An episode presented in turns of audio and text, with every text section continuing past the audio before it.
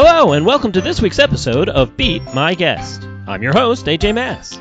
If you're new to the show, each week I invite a guest to sit in the hot seat and field questions in a wide variety of topics, earning points for the episode on a scale of 1 to 100. For those of you playing along at home, you have but one task set before you, and that is to see if you can beat my guest. But before you can beat my guest, you need to meet my guest. So let's give a warm welcome to today's guest, Cheyenne Fletcher. Cheyenne, how are you, sir?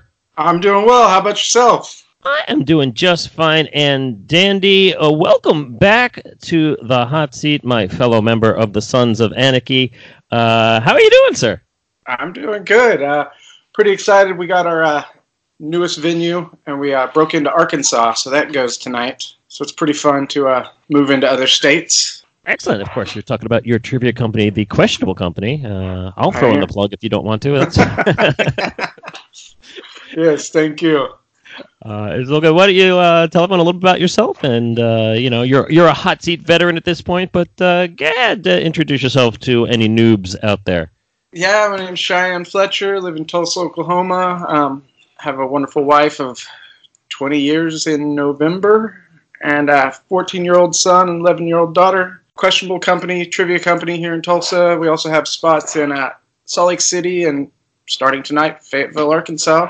So I guess I'm required to say pig suey? Is that it? Yeah. Well, whatever your preference, be it SEC, ACC, Big Ten, or otherwise, let us get into the trivia. We may or may not touch upon some college sports. We'll see. Here is how the game works. As you know, Cheyenne, and if anyone's listening for the first time, let me welcome you to the party. There are going to be 4 rounds of 4 questions each. In each round, I will let you know the categories in order that I'll be using for that round. Before I read each question, you get to lock in how many points you wish each question to be worth. Get it right, you get the points. It is just that simple. And there's also going to be a halftime bonus worth 10 points. At the end of the game, you get to field what we call the confidence question. That's your last chance to try and improve your final score. I will explain all of that when we get there. We've got brand new questions and categories and rigmarole for Season 5. So I'm looking forward to seeing how all these new quirks and idiosyncrasies play out. My guinea pig, are you ready to go? Yeah. You sound so ready to go. Yeah, I know. If I hadn't been A last season, then I would have brushed up on my crazy Florida news. Yes, indeed. Well, Florida, we have let Florida be for a while. They can hang out with Chad and all that good stuff. We're going to move on to brand new things. And no, I promise it's not only in Arkansas. So that might be interesting as well. Let's get this season started, shall we, with round 1. As always, as usual, the point values are going to be 1, 3, 5, and 7. Here are the categories that we're going to be using for this episode. Sir, kicking things off with Around the World. Moving along to television. Following that up with music. And rounding out round 1 with a new category that I am calling The Sorting Hat. Wow, okay. So, first things first, before we get to what an explanation of all these is, you're going to have to fly in the dark until you learn. I'm sorry. That's just how it's going to have to be.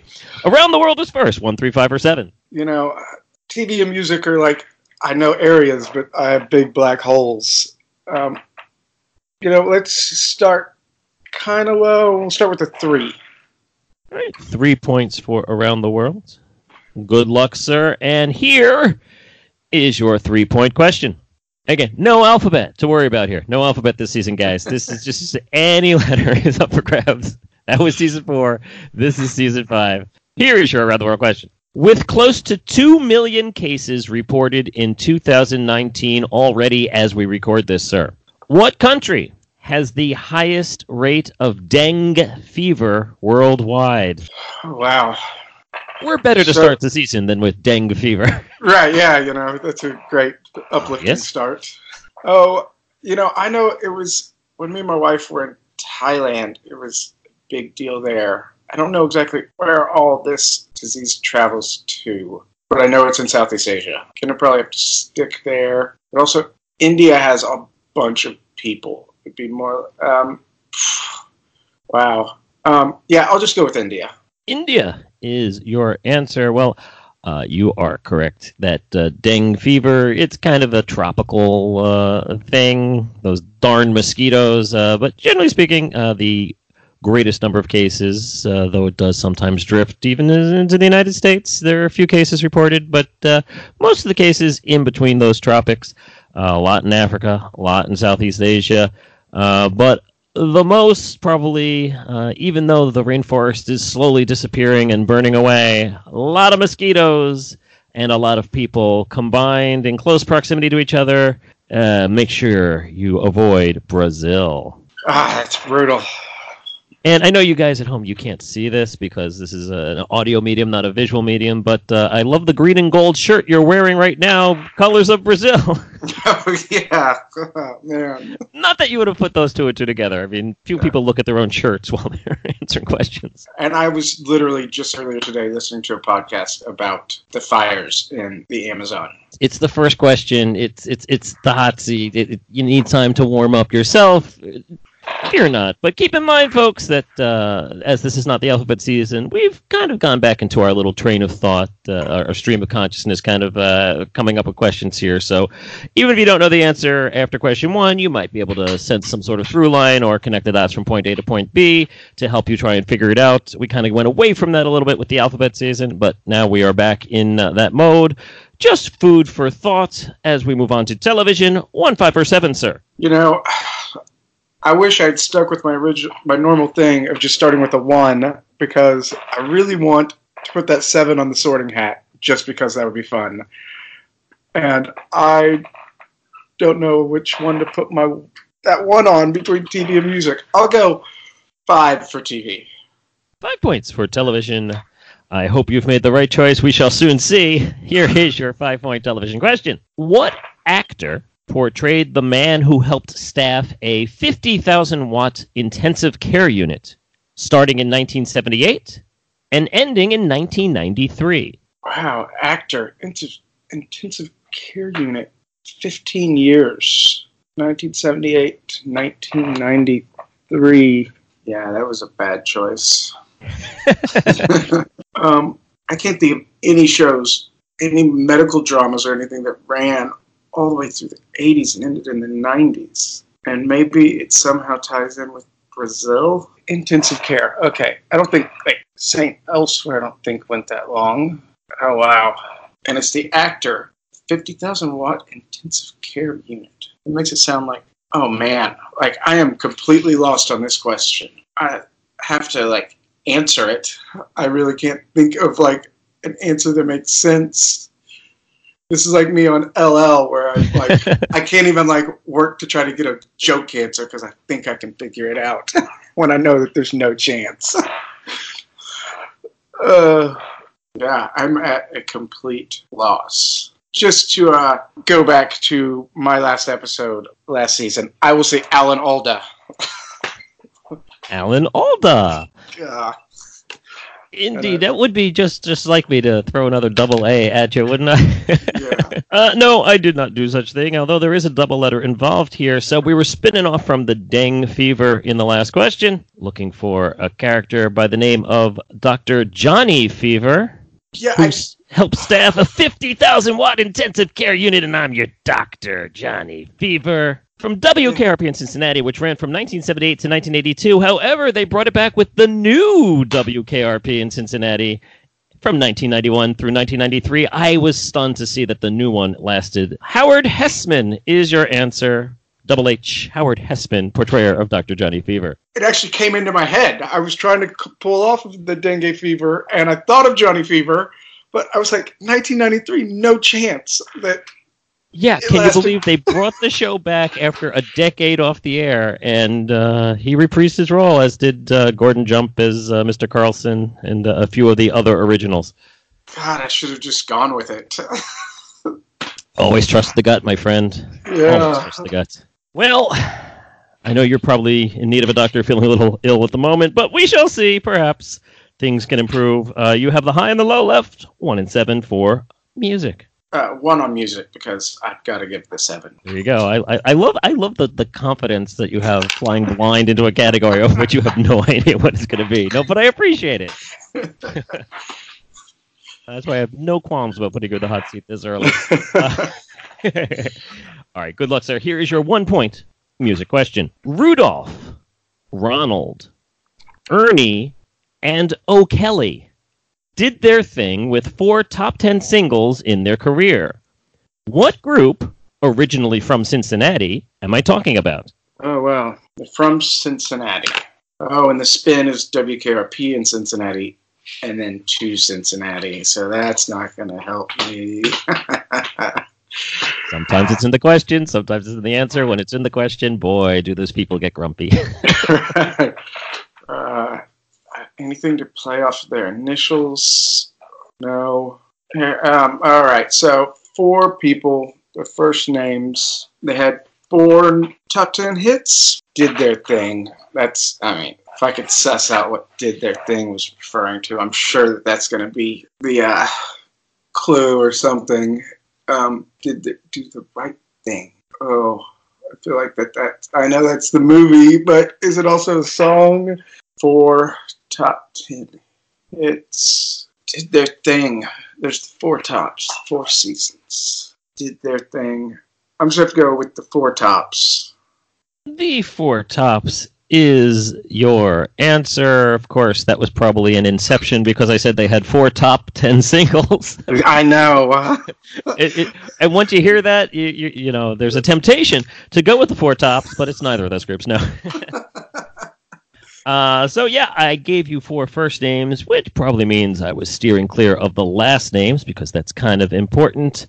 This is a family group. They did their thing. You were correct. That is kind of the clue. It's your thing. Do what you want to do. That would be the Isley Brothers. Oh, man. I never realized that there were 4 Isley Brothers. So I don't know if I thought about the last names, but I couldn't think of anybody. And even if I'd gotten there, I don't know if I would have done the Isley Brothers. Actually, there were over the course of the run, I believe there were 6. Oh, wow. But Only 4 at the time of the Grammy-winning hit, It's Your Thing.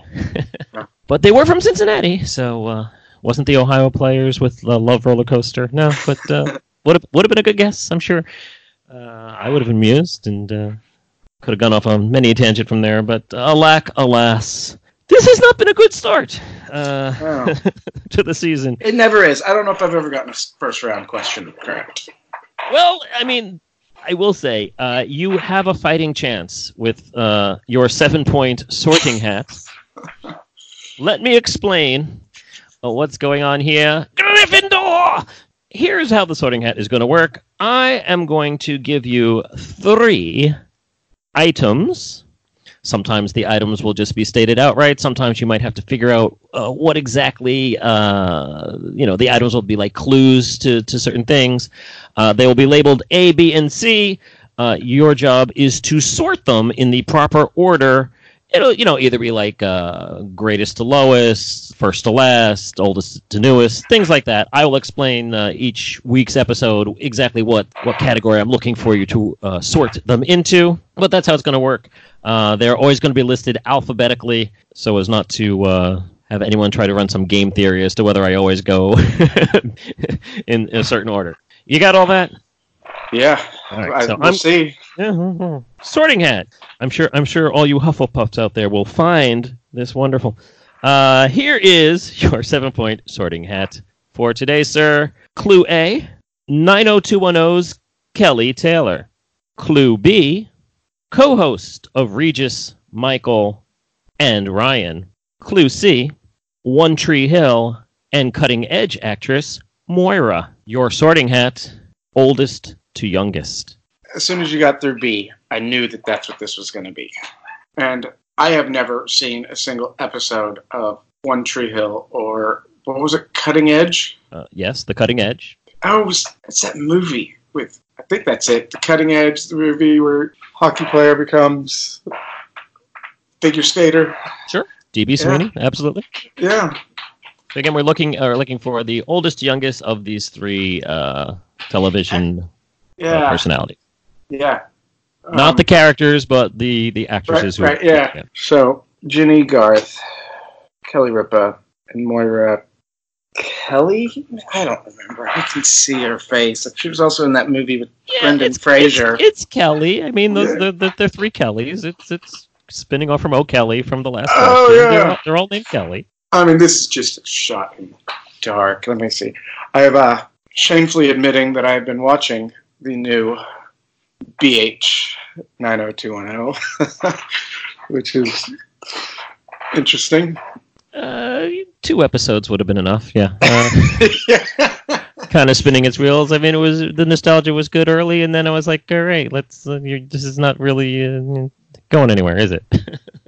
Okay, so the original 90210 was like late 80s, maybe early 90s, I know I was watching it in high school. So, and she was playing a high schooler, which probably meant she was 40. Obviously, that's a joke, but let's think. Probably in the 20s, though. Could she be close to 50? Yeah, I guess so. Wow, these are just going to be so close. I know they are. Like, you're too evil to put any real gap. Oldest to youngest, I'm going Cab. Yeah, so you're going Moira Kelly, Jenny Garth, Kelly Ripa. Yep, and I would not be surprised to hear that BAC was correct, because I really can't get any differentiating between any of them.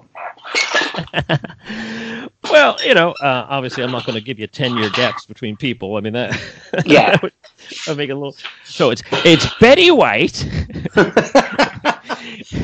Anna Paquin from Sixth Sense. Yeah.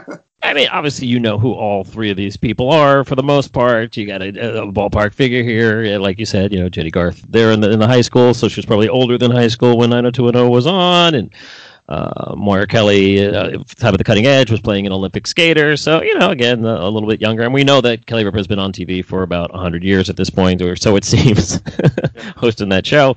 So from oldest to youngest, born in March of 1968 would be Moira Kelly. Born in October of 1970 would be Kelly Ripa.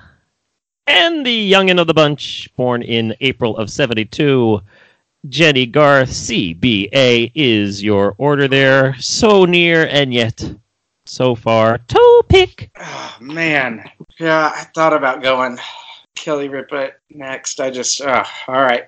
For some reason, she seems younger to me. Well, it was an eventful round one. It was a fun round one. It was certainly a roller coaster ride of a round one. And yet, it seems like we haven't gotten off the ground. Let me do the math here. Hang on. Carry them. Zero points. You're right at home, aren't you, sir? Yeah, man. Well, look, the point values are going to increase. I mean, you still have to get one right, but the point values are going to increase, so it'll just make it all the sweeter when you do actually turn it up here. As we move on to round two, sir, as you know, 2, 4, 6, and 8 is what the point values will increase to. 4 new categories for this round. Kicking things off with science. Moving along to Who Done It, followed up with the mashup, and another brand new category closes out the first half and round two. It is called Return to Sender. But first things first, we'll get to all that. Kicking things off with science. 2, 4, 6, or 8. Well, just to keep it going, I already know I'm going to put that 8 on Return to Sender, because why not? Why make it easy? Man, the mashup is always such a... If you get half of it, sometimes you can pull it off, but if you don't get either of them, it's just, you're done. We'll just go... 2. Let's put that 2 on science. Yeah, we certainly will see what happens, Cheyenne. Here is your 2-point science question. Russian biophysicist Alexander N. Teetering created an equation in 2012 to help determine what? Russian scientist. All right. The age of Kellys. Let's see. Is there anything to pull off of that last question? So, Kelly Ripa, Moira Kelly. You said Cutting Edge. Okay, I really don't know. I have no guess, but I'm going to try to throw a couple things together. And maybe, the One Tree Hill and oldest to youngest can get tied together. So I'll do like the age of trees. The age of trees is your answer, sir. So yeah, sometimes the spin-offs will continue from round to round. Sometimes we will start anew. However, in this case, we were kind of spinning off there. I found it hilarious when you said Age of Kellys. You know how sometimes people, they say that your name kind of points you towards your career. You know, if someone's name is Singer, they become a singer, that's something. This guy's name is Teetering Ring. He was very focused on the biology of something that has rings. Rings, perhaps, that you could use to measure growth and to measure seasons. One Tree Hill. Rings, tree rings. Believe it or not, sir, 2 points for you. It is the age of trees. Wow. All right. Proving the adage that even a blind squirrel. You used the formula wisely. Well done. Yeah. 2 points. You almost seem disappointed. I'm shocked, and I'm like, maybe I shouldn't have been so bold to throw the 8 on the return to sender. We are up the schneid. We are on the board. We have 2 points. Whodunit is up next. Let's keep this ball rolling. 4, 6, or 8. Yeah, let's just climb the ladder and go 4. These are, there's no way to predict a whodunit or mashup. It's just there's no way to predict any of these, really. Unless you're like a huge super sports expert or music expert or something. But yeah, whodunit, our little biographical blurb. I will read it to you. You tell me whodunit for 4 points. Here we go. He served 4 terms as a member of the Connecticut legislature and became the mayor of Bridgeport. But he's perhaps best remembered for a jumbo-sized business partnership that endured long past his 1891 death. Who done it? Okay, 1891 jumbo partnership. Bridgeport. I know it's the biggest city in Connecticut. I've got that going for me, maybe. Bridgeport Jumbo makes me think of, pretty sure Tufts University's mascot is Jumbo, the elephant. Okay, what could be a Jumbo partnership? What could be, are there any other, like, something and something? It's a partnership, so 2 names. Trees, rings. Oh, okay. Okay, so this makes me think, I'm splitting off the rings of the last question and tying that in with Jumbo, who I think was Barnum and Bailey's elephant, and then that's who that was. Definitely not Topsy, the one that was electrocuted at Coney Island. I think it's Barnum or Bailey, because it went well past. It's just, which one was it? Oh, I should have watched that movie, Greatest Show on Earth. I think that was about this. I'm trying. P.T. Barnum was... Okay, so I don't think Barnum was... I'm going to go with Bailey. You're going to go with Bailey as your answer? Yes. You know what they say about a sucker being born every minute, sir? Yes. Well, your logic, while quite sound in sussing out that rings, Jumbo the elephant, all points to a circus. We are talking about P.T. Barnum. You went in the wrong direction, Not James Bailey, but P.T. Barnum. James Bailey was the ringmaster and continued on after Barnum's death to run the circus until he sold it to the Ringling Brothers. And you can't get any closer to an answer. Yeah. Oh, I thought he was like a showman for a long time. I really should have watched that movie. Well, It endured past his death. It didn't mean it didn't have some staying power before he died. Right. I just didn't think that he was in politics. So, and I didn't know who Bailey was. Like, I don't know. So, all right. Well. I don't feel bad about that one because that one was on you. Yes, definitely. Sometimes the coin gets you, sometimes. The coin get you. We're going to move on to the mashup. I have a feeling you want to use 6 on this, but you tell me for sure, 6 or 8. Yeah, we'll go 6. And I'm going to miss some crazy clue in here, like I always do with the mashups. Well, here is your 6-point mashup, sir. As always, 2 phrases smooshed together by a common word or syllable. Here is your 6-point mashup, sir. After over a decade of anticipation, Midori Ito was the first person to complete this in competition, though it should be noted she was in fact Japanese and not Chinese, and did not have a partner wearing a bucket on his head. Oh, wow. Okay. I know the name, Midori Ito. I just don't know exactly who it is. Sounds like a gymnast or a figure skater. Hopefully, maybe. Does not have a partner wearing a bucket on his head. And Japanese, not Chinese. So it sounds like that's giving a clue of doing something. Or the move had some sort of Chinese. Wow. Okay. And didn't have a partner with a bucket on his head. I'm trying to think of people with buckets on their heads, and I can only think of Buckethead, who wears the KFC bucket on his head, the guitarist, who has done lots of stuff with Primus and Les Claypool. Unless, God. Okay, Midori Ito. What could be Chinese something? A Chinese or a Beijing, Shanghai. I mean, the only thing I can tie in with the Buckethead. Who else wears a bucket on their head besides Buckethead? Maybe I could get that. Primus or Les Claypool, or is that even the path to go? This, I mean, like, my brain is all over the place right now. Wow. It makes me think of like what are the Sao Cow or something? Triple Lutz. Axel. I don't know any like named moves in gymnastics, so I'm never sure about that Sao Cow thing.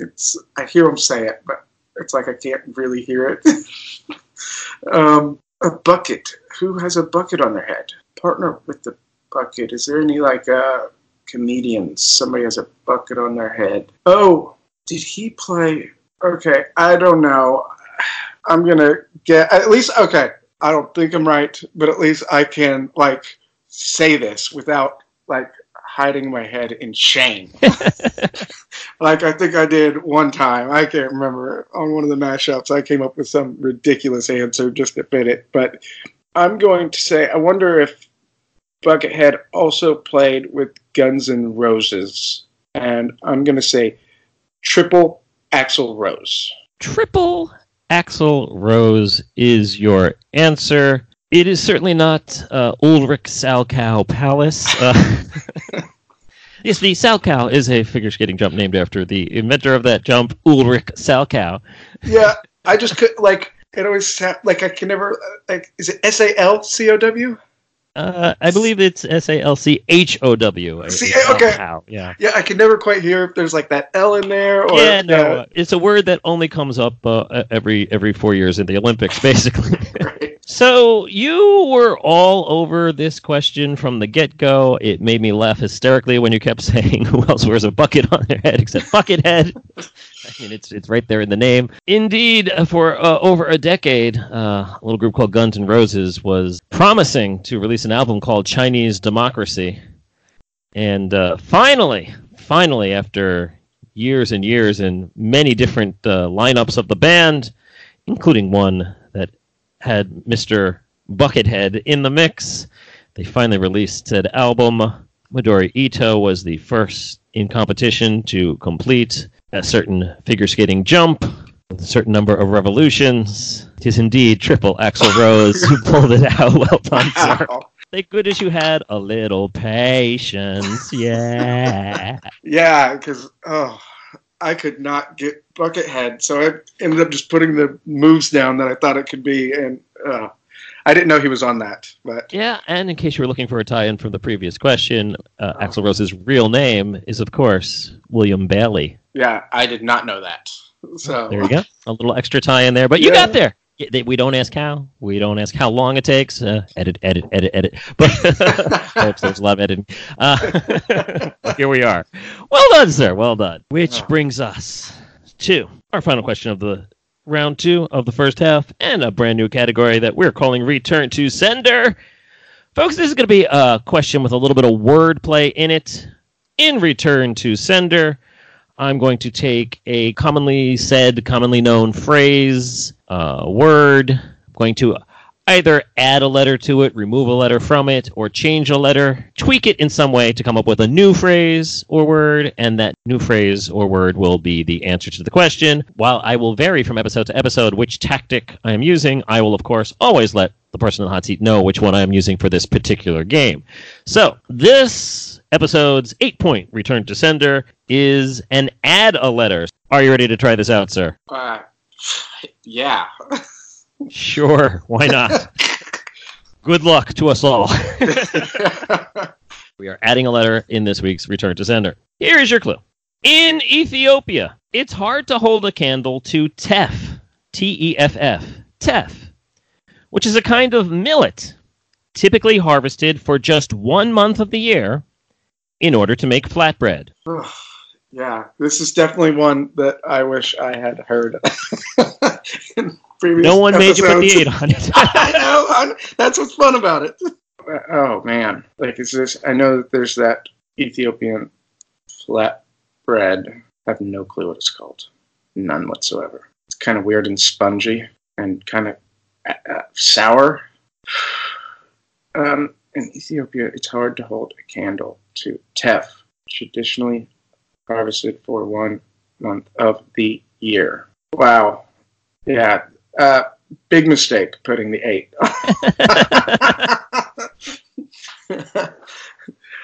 Okay. I am at such a loss. There's no reason to even, like, I'm having trouble understanding the game completely. And it's a millet, you know. Okay, hold on. At least let me go look at the last question, which was triple axel rows. I'm not seeing any tie-in, like straightforward tie-in. So maybe there's something in there. I mean, there's no reason to keep this nonsense going on. It's hard to hold a candle to teff. I don't know. I'll guess rows, just so we can move on. Okay. Well, let us. It's hard, and it's new. It's new and it's hard. So, I think by episode 8, perhaps people will be a little bit more to get this. All right, so let's see if we can work this out together. Let me see if I can help you there without telling you what the answer is, just for my own edification as well. Let's all walk ourselves through this. So, like you said, the last question, we were talking about Axl Rose and Guns N' Roses. Does the phrase, it's hard to hold a candle, mean anything to you in terms of Guns N' Roses? Yes, I just can't. Is it, I know it, but I keep getting... Like, I kept getting Elton John in my head with that. I kept thinking of that candle thing, and I was like... But it is a Guns N' Roses lyric. Civil War, maybe November Rain? Ah! It's hard to hold a candle in the cold November rain. Yeah. This is a millet that is harvested for just 1 month of the year. That month of the year happens to be November. This is November grain. Oh, okay. Like, I think if I'd heard something like that, now I can kind of get there. I was even having trouble sorting out what I was supposed to do. This is why episode 1, you are the guinea pig. There are no guinea pig points, but nevertheless. Yeah. November grain. I appreciate your humoring me. Hey, welcome to the jungle, baby. Yeah. All right. Well, it was not a complete loss that round, though. You got 8 points out of a possible 20 in that round. Hang on a second. I got to do some math here. 8 plus 0. 8 points as we go into the half. Hey, you know what? 8's not bad. 8 is not bad at all. It's a double Tristan. Not a triple axel, but a double Tristan. But we are going to move forward here. It is time for halftime. Here's how halftime works. As you know, halftime has in the past been our only partial credit question of the game. But this season... Nay, that is no longer the case. We're doing something a little different with our halftime bonus. For our halftime bonus this season, I am going to give you, our hot seat resident, the title of a top 10 list. You are going to take a few moments to think about what answer you want to give me to name one of the items on that top 10 list. Here's the catch. If you give me the number 1 item on the list, you will earn 1 point. If you give me the number 2 item on the list, you will earn 2 points, and so on to the number 10 item on the list, where you will earn 10 points. So the idea is to get an answer that's on the list, but not the most obvious answer on the list. You want number 10. But if you give me number 11, you get no points. So there is a little bit of a trick to this one here. Again, you are the guinea pig, sir. Hopefully you get this. So you're only going to give me one answer. You're going to get between 0 and 10 points, depending on where it lies on the list. So, sir, here for you is this episode's top 10 list. Top 10 countries with the highest average precipitation per year. Countries with the highest average precipitation per year. Take a few minutes to think about your answer to this question, and we will be back after the break.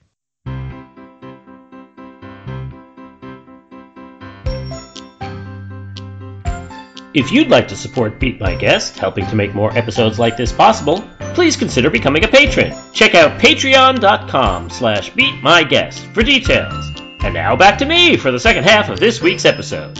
And welcome back to Beat My Guest. My guest this week is Cheyenne Fletcher. And when we last left Cheyenne, he was sitting on 8 points, working on the halftime bonus list, this episode's top 10 list.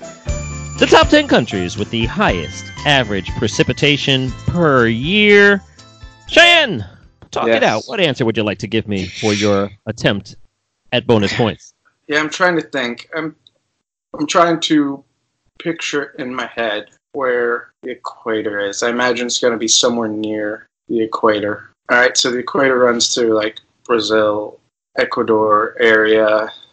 Then it goes across into, like, Sao Tome, Gabon, I think, maybe, or Cameroon right there. It's only a couple countries.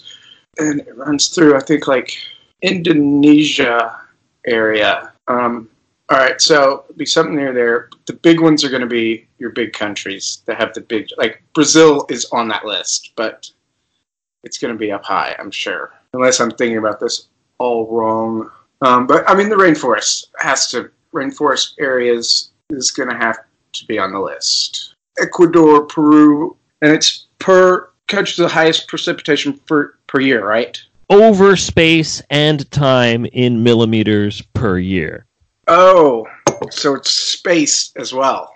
Kind of changes my reasoning a little bit, having the space part. So now I want to come a little bit off of the equator, maybe. Wow, is this something I want to push? I know. I'm going for it. And I'm going to say something like, no, God, this is like one of those things if you want to be safe or you just want to, like, go for it. And let's just go with, oh, wait, hold on. If it's over space and time, then there's going to be, bigger countries might be better because there's some areas that are not going to be as rainy per year. Let's do... So I need somewhere that rains, has some rainy areas, but also has some areas that's not going to get it. Okay, I'll go ahead and just go Brazil. Like, I'm assuming it's on the list, and my fear is it's too high. Watch it be, like, number 25 or something. Well, I mean, this is it's certainly on the list of countries. The question is, it's in the top 10. Right. Wait, there's no Brazil on this list. What's going on here?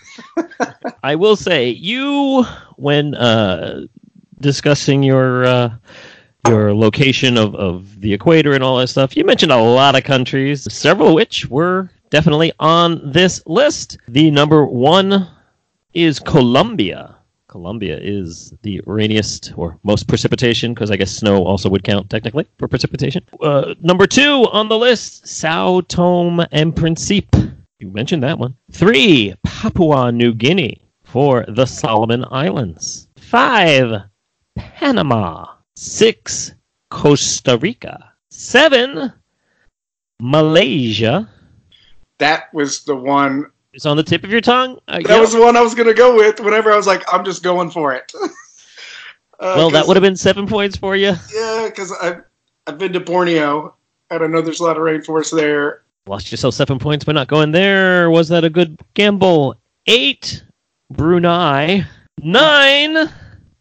Indonesia. They got a lot of islands, and they're all rainy. Yeah, no, I thought it was going to be higher on the list. And number 10, Bangladesh. Oh, man. Brazil, unfortunately, Brazil is only number 40 on the list. It's got so much area that is dry. It's like the rainforest is very concentrated, but it's so huge that there's a lot of of mountains too that don't get necessarily the rainfall. Right. So yeah, I overthought it. I should have just gone with Malaysia. Should have gone with Malaysia. Would have almost doubled your score with Malaysia. That's the new halftime, folks. So you're putting all your eggs in one basket, but we'll see how this goes as the season plays out. But our first test monkey flunky. Flunkied hard, but that's okay. That's okay. Still plenty of time left in the game, and round three is on tap here. 8 points heading into round three. We'll see how much you can improve your lot. Point values, as you know, Cheyenne, are going to stay the same at 2, 4, 6, and 8. But the categories, well, we got a whole new batch of 4 for you here. This is what those 4 categories are. Kicking things off with sports. Moving along to audio hodgepodge, which admittedly is a bit of a lifestyle. Then we're going to follow it up with Fungo. Fungo is back for another exciting season, folks. And round three is going to finish off with a brand new category entitled I Deafen Grandma. I deafened Grandma? I deafen Grandma. The active tense of the verb. I deafen. Okay. I deafen Grandma. Okay. We'll explain what that means and how Grandpa might feel about all this. And when we get there, sports is up first. 2, 4, 6, or 8. Well, it's like with most categories, I've got really good spots and some big old black holes. And I kind of like when you got to Fungo, it was like 6 or 8 sports in Fungo, but to keep with tradition, I definitely Grandma's gonna get that 8. So he is a glutton for punishment, folks. The audio hodgepodge is like, who knows? So let's go. We'll do 6 on sports. 6 on sports. Good luck. Here is your 6-point sports question. Nicknamed El Pibe, this former member of the Colombian national soccer team, as well as the first ever MLS MVP, was best known for his signature hairstyle. Who is he? I know who this is. This is pulling stuff, like, I'm just now trying to, like, up my soccer knowledge, and I remember this guy. It's just pulling his name out, and it's going to drive me crazy. Oh, and I'm sure your Colombia tie-in is just because Colombia was the number 1 country on that list, so that's the only thing I get to go from. El Pibe, and I'm pretty sure that it starts with a V or a W. The only problem is I keep getting the last name, and I can't quite remember it. That 70s show that played Fez. I keep thinking I get his last name stuck in my head. Oh, man. El Pibe. Yeah, there's no reason to. I'm just trying to get a name that sounds. I'm just trying to get it sussed out. I keep thinking I get it, and then it goes away. Wilderama, something like that. That's it. This is not going to come out of my head. So let's go with that. I believe you said Wilderama? Yes, and I think it's so close, but I know it's wrong. Well, El Pibe, that is a nickname of this Colombian soccer player, means the kid. The kid is now 58 years old, so I don't really think that the nickname applies anymore. But what are you going to do? Probably best known for, like I said, his signature hairstyle, which was this kind of spider plant fro kind of thing that when you saw him on the soccer pitch, you could not help but locate him wherever he stood. He was the first ever MLS MVP, playing many years for the Tampa Bay Mutiny, back when there was such a team. And his name is Carlos. I knew that part. Valderrama. Not Wilderama. God, I knew it was there. So close, but he hits the crossbar. Oh. Carlos Valderrama was the answer. Yeah, that was so close to saying Vilderama, but I was like, I thought it was man. So near. Yes. This is why it's so much better to play trivia with a partner. Right. Because if you had said that, someone else probably would have come up with it. It's also why I don't allow partners in the hot seat. All right. Shake it off. Take a minute on the touchline. Get yourself a squeeze of the Gatorade bottle. We're going to move on to Audio Hodgepodge. 2, 4, or 8, sir. I mean, I'm feeling your pain. I'm feeling it. Yeah, I'll go with 2. 2 points for Audio Hodgepodge. As always, our welcome friend, Audio Hodgepodge. Here's how it works. I'm going to ask you a question. Then I'm going to play a little clip for you. When I'm done with the clip, the idea is that it's going to be a lot easier for you to answer the question that I posed once you've heard the clip than it was before. Who knows? You never know. Anywho, here is your question for 2 points. What is the name of the show from which the following clip was taken? Okay, everyone. What do you notice about these 2 screws? They're sharp. Right. They're kind of screwy. That's true, Pat. Those twisting ridges are called threads. They help the screw hold tight to whatever it's screwed into. But on the other end, there is something that makes these 2 screws different from each other. Look closely at them. The slots on the top are different. That's right, Dusty. And because there are 2 different kinds of screws, there are also 2 different kinds of destornilladores, screwdrivers. All right. Definitely kids' educational show. I know I've seen that show. It is pretty old. Or at least if it's still around, it's been around for a bit. I'm pretty sure I saw that with my son. And I'm trying to tie it in to the question before, and maybe it's just that you said LP Day stands for The Kid, and then you put on a kid's show. But I just got to go. I think Handy Manny is... I don't remember if that was a character for something or a show. So I'm going with Handy Manny. Handy Manny is your answer. Did you happen to potentially recognize the voice in that clip of the main tool instructor? No, I wasn't even... no. I should have probably keyed on that. That was, of course, actor Wilmer Valderrama. Oh, God. Hence your confusion with Valderrama, probably, in the previous question. Yeah, it was. Yes, and he is, of course, telling all of his tools how to do their jobs, kind of mansplaining to them. But I guess it's okay, so that nobody gets hurt, on a television show called Handy Manny. Well done. 2 points for you, sir. Oh, man. Yeah. Oh, that's just brutal. Well, next up on our list is Fungo. Fungo, of course, 3 clues, each alike in dignity, all pointing towards the same singular answer. You have the 4, you have the 8. How much for Fungo, sir? Oh, we're going 4. 4 points for Fungo. Good luck. And here are your 3 clues. Clue number 1. Popular puzzle-based video game from Trapdoor Publishing. Clue number 2. Nickname for troilite, which is a mineral sometimes found in meteorites. Clue number 3. City located 100 miles from Casablanca. I mean, okay. Like, the only thing that I can do here, and even if it's wrong, it has to be done.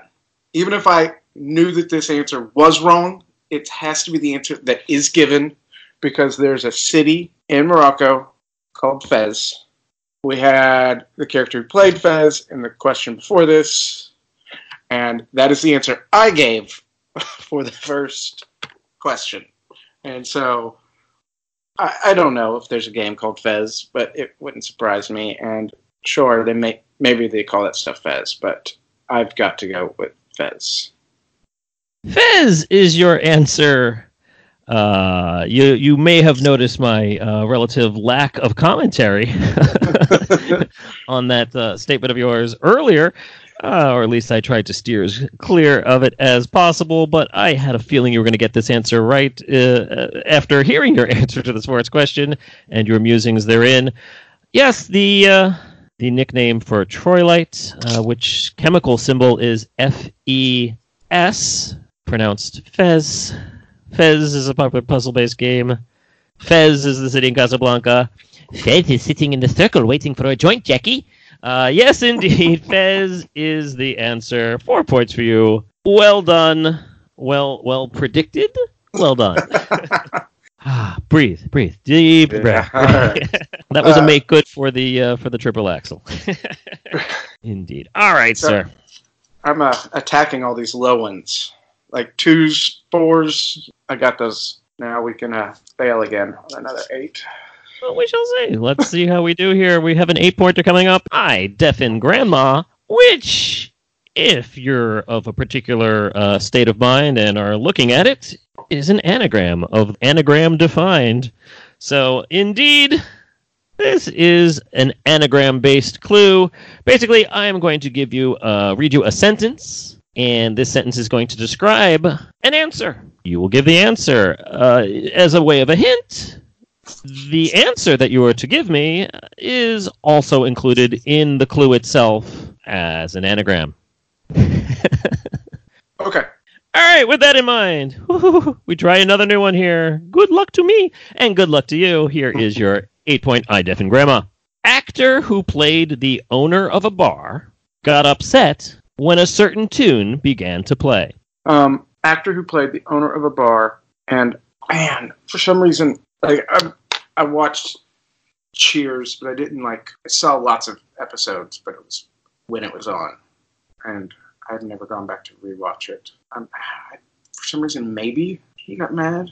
Actor who played, but I'm not finding an area to get, and I don't even know. Like I don't even know if Ted Danson, like if Sam Malone was the owner, but there's no where in here for that to be. Actor who played, there's a D. Yeah, I mean, that can't fit in here. Wow, I'm assuming it's a TV show, because that's the only way to kind of, like, get that thing going. I don't think that they're going to have a tune play enough times in a movie to get it to really be a part of the storyline.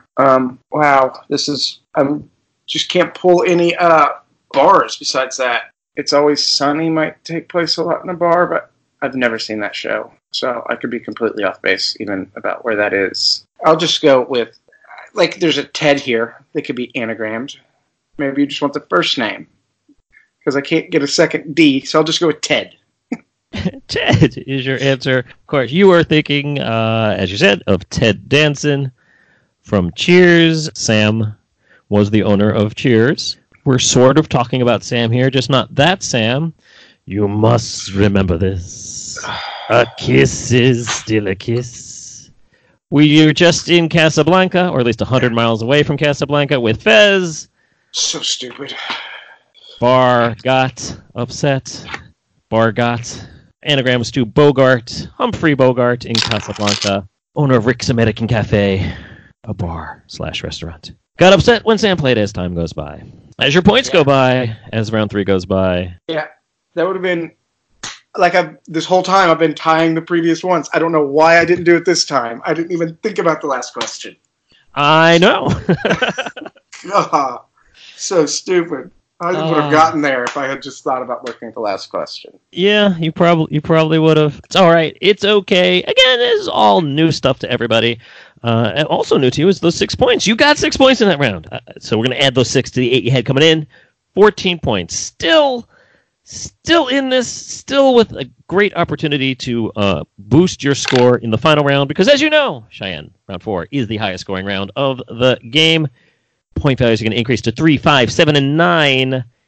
Here are your categories for round 4. Kicking things off with a brand new category called Odd Man Out.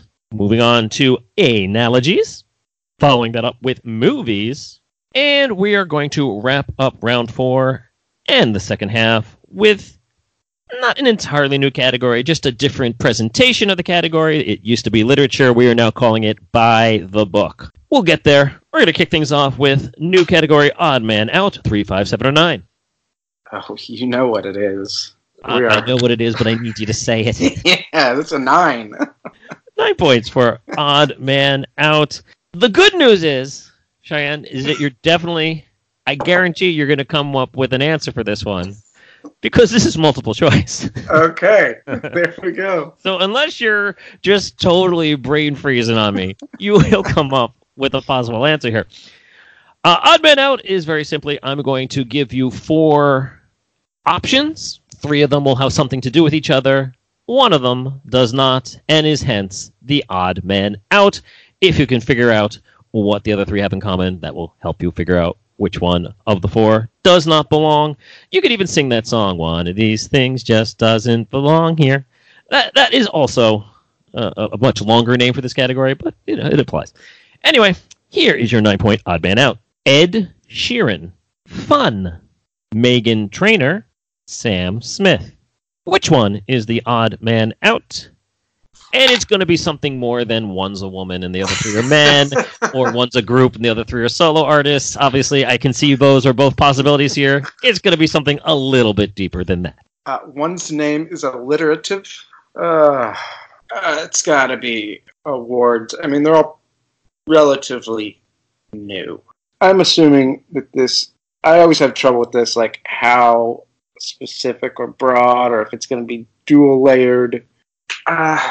So I'm wondering if it's best new artist, something like that. Can you luck out and get this correct, or do you need to have rationale behind? I mean, you can certainly luck out and get it correct. I would like you to have some sort of rationale behind it, even if it's the wrong rationale. But I'm not going to dock you. As long as you give me some rationale, I will guess the right answer. You guess, yeah. Right. That Fun song, We Are Young, was huge. I mean, all these, their first songs were huge. It's got to be something with, one, Best New Artist Grammy. Just which one would have not won it? And it would have been somebody who was against, I mean, they all could have. They were all huge. The only thing would be if one of them went against somebody else huge, I would think. It's probably not the right logic, but it's the logic I have to use, because it's just stupid songs. Like, I can deal with most, like, none of these are, like, in my wheelhouse for music. But Meghan Trainor's stuff is just ridiculous. I could actually listen to, like, Nate Roos and Sam Smith and Ed Sheeran. But, so I'm going to go with Meghan Trainor and hope that she did not win Best New Artist and say she's the odd one out. It would be quite ironic if the first odd man out was, in fact, the odd woman out. But, you know, hey, it's just the way the phrase works, folks. So deal with it. Cheyenne. Yeah. So, indeed, you are correct in your assessment of what we are looking for here. These are all, obviously, musicians, artists. 3 out of the 4 names on this list were winners of the Best New Artist Grammy.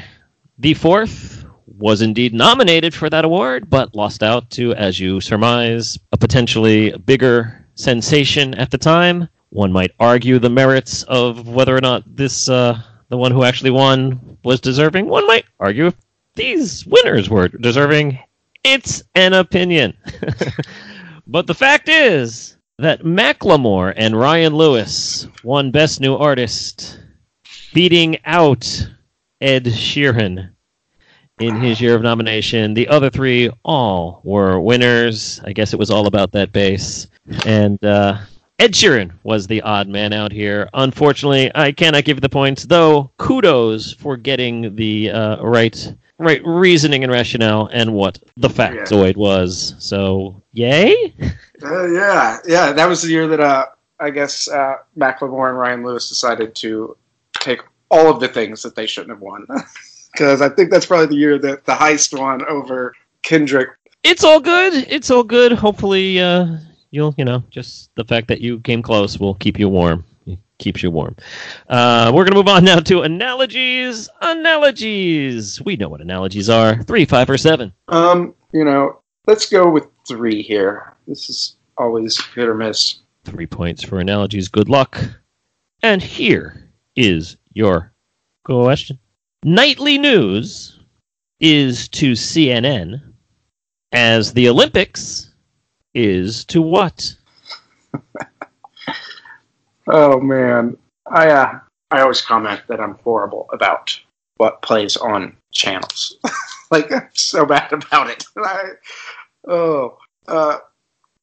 Actually, last week, whenever me and Tim were going over to Fayetteville to talk to the new venue that we're moving into, I was like, I couldn't even tell you what TGIF was on.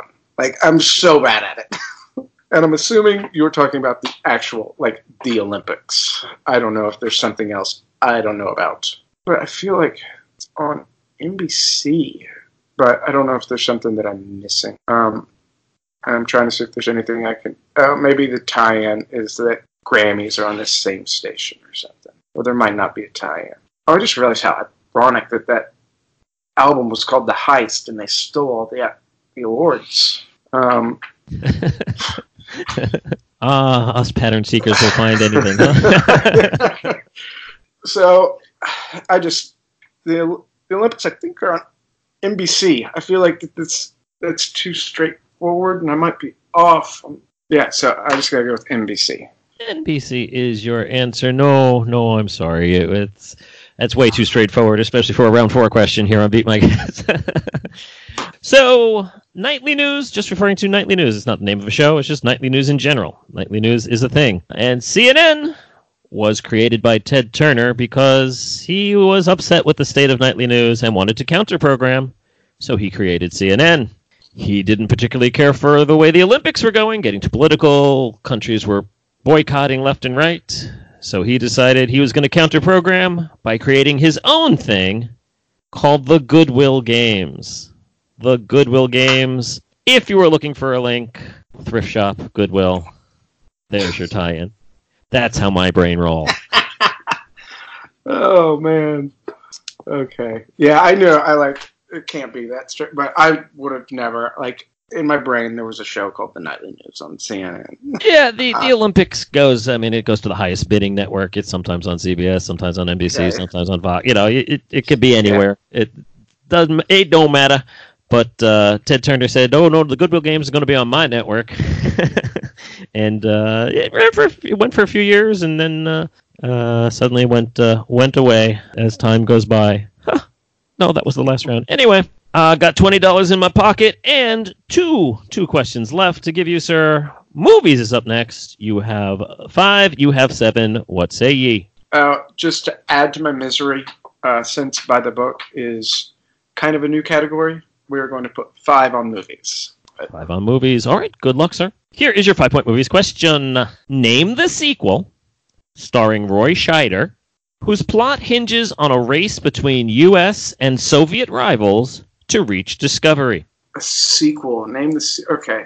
To reach discovery. It's a sequel. U.S. Roy Scheider. I'm so stuck. He was in Jaws. What was Roy Scheider in?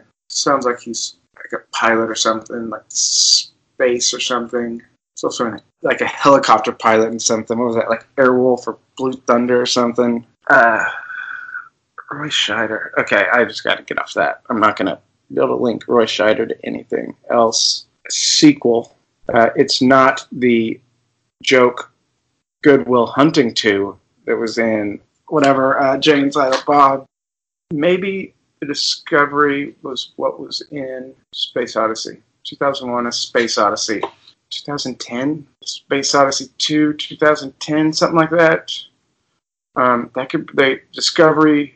Could have been ship. God, I need to watch some older movies, apparently. I could be going down the entire wrong path. I really feel like this is a space thing, and it would help if I knew, if I could remember the names of all these ships. The only other thing that's coming to me is Aliens, but he wasn't in that. You say sequel, though, and I'm just going to, like, second sequels. This could be a third.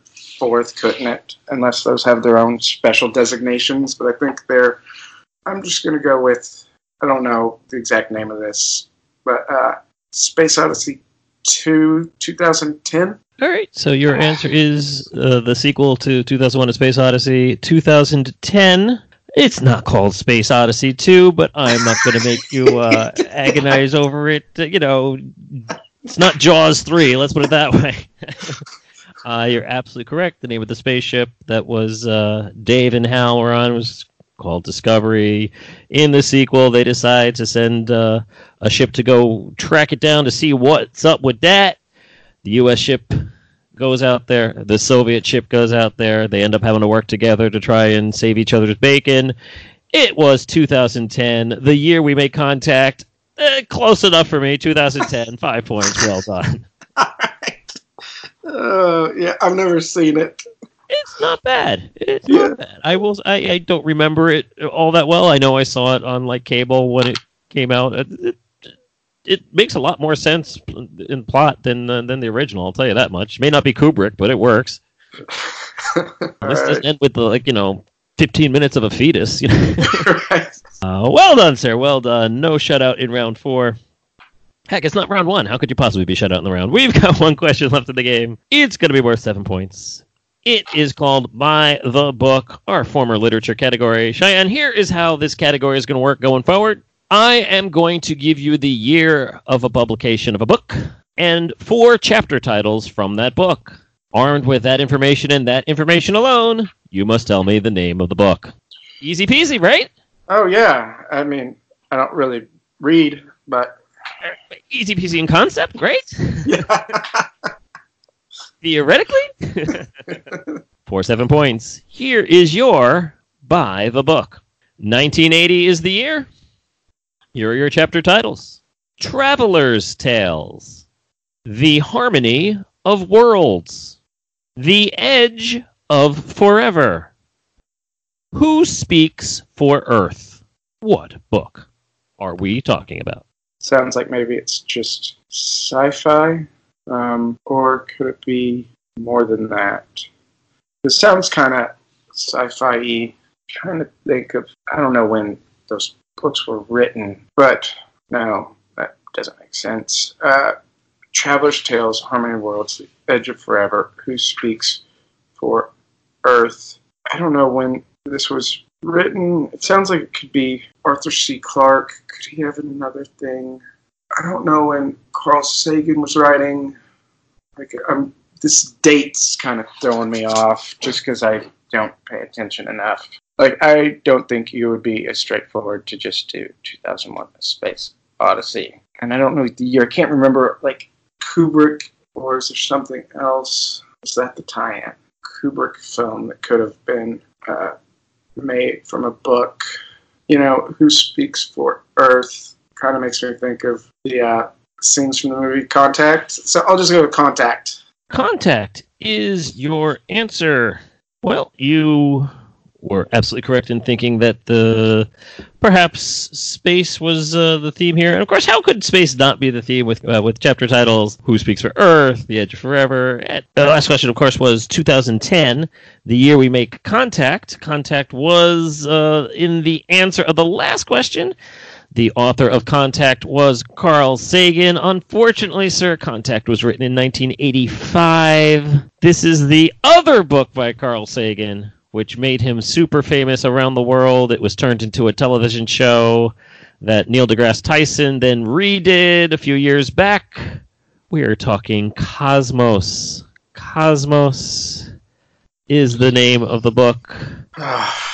I got close. Cosmos. So close. You so close. I felt your pain there. I think you even said Cosmos in your musings there for a second. Yeah.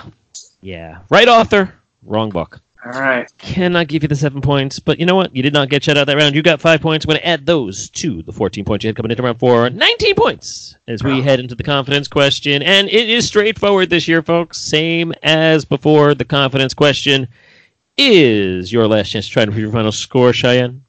Only one question is before you. Only one answer is required. I will give you the category, and you must wager between 1 and 10 points. Get it right, I will add it to your score, and happily so, but get it wrong, Cheyenne. Oh, get it wrong. Not only will you lose those precious points, but I will lock you in a room with all of the cast members from that 70s show and just have them in a circle around you, laughing giddily at your performance until you go slowly mad. Is what is at stake here. You have given me 3 categories to choose from, graciously so. I have deviously selected. Sir, how confident are you in the category college wrestling? Well, it doesn't matter how confident I am in it, because 4 is the perfect wager. 4 is the perfect wager. I can't imagine why. I guess I'm a little lost as to why that's the perfect wager, but 4 points is indeed the wager before me. Good luck, sir. Here is your 4-point college wrestling query. From 2011 through this year, Penn State has been a college wrestling juggernaut, winning 8 out of the last 9 Division I national championships in the sport. What is the only other school to have won the crown during this time span? Yeah, I'm pretty much a college wrestling junkie. So later on today, I will be listening to my 405th episode of the podcast, Flow Wrestling. I'm trying to see if I can pin this year. Everybody except for Penn State fans absolutely despise Penn State and Cale Sanderson right now. But this would have been... It was a year that Zane did not wrestle. He was in 2018, so 2017, 2016, 2015 would have been Zane Rutherford's freshman year because he wrestled as a true freshman in 2014. I'm pretty sure the year that Ohio State jumped in there and won was 2015. I know you didn't ask for the year, but I was trying to figure it out because they just sat all their studs one year. And that's the only reason Ohio State was able to win. It's because they just gave the year up, and they still did pretty good. So my guess is Ohio State. Your guess is the Ohio State University. Yes. You have to say it right, or else it doesn't count. Well, you blew through a lot of my flavor text there. I had the whole Cale Sanderson thing sitting there. Yeah, Penn State won 4 titles in a row, then took the year off, and then won the next 4 in a row, a streak that still running. We'll see how they do next time around. Led by Logan Logie Bear Stieber, the Ohio State Buckeyes did win in 2015. 4 points for you. Well done. Meaning that you are finishing off with a very Lostian score of 23. Huzzah, huzzah, huzzah. The ending much better than the beginning, sir. Congratulations. How do you feel? I feel good. It was a lot of fun. You know, if I had wagered in a, sensible way and put the lowest points on categories I had no clue what were, my score might have looked a little bit better. Well, you know what? Your score is just fine in my book because it's not about the points. It's about the journey. Don't stop believing. Good job, sir. Anything you want to plug one more time or a shout-out before I let you go once and for all and sail into the Season 5 ether? Yeah, just... Our company, Questionable Company Trivia, working on a website right now, but we've got a Facebook page. And if anybody's interested in hosting out there, get in touch. We're trying to expand, get into some other markets. So, yeah, I guess that's it. And thanks for all the fun and the ridiculously hard questions. We're always ridiculously hard, but thank you for taking part. Thank you for being my guinea pig and proof of concept, I hope. Cheyenne, you may leave the hot seat. All right. Well, folks, if you have any feedback, please feel free to join our Facebook group, Beat My Guess, The Fans Hot Seat. All are welcome. Thank you all for listening. We'll be back again next week with another exciting episode. Until that time, take care and bye-bye. Did you beat our guest, or did our guest beat you? Tell us all about it on Twitter at BMGPod. Also, please review and rate us on iTunes. And if you like what you've heard, spread the word. This has absolutely not been a Mark Goodson, Bill Todman production.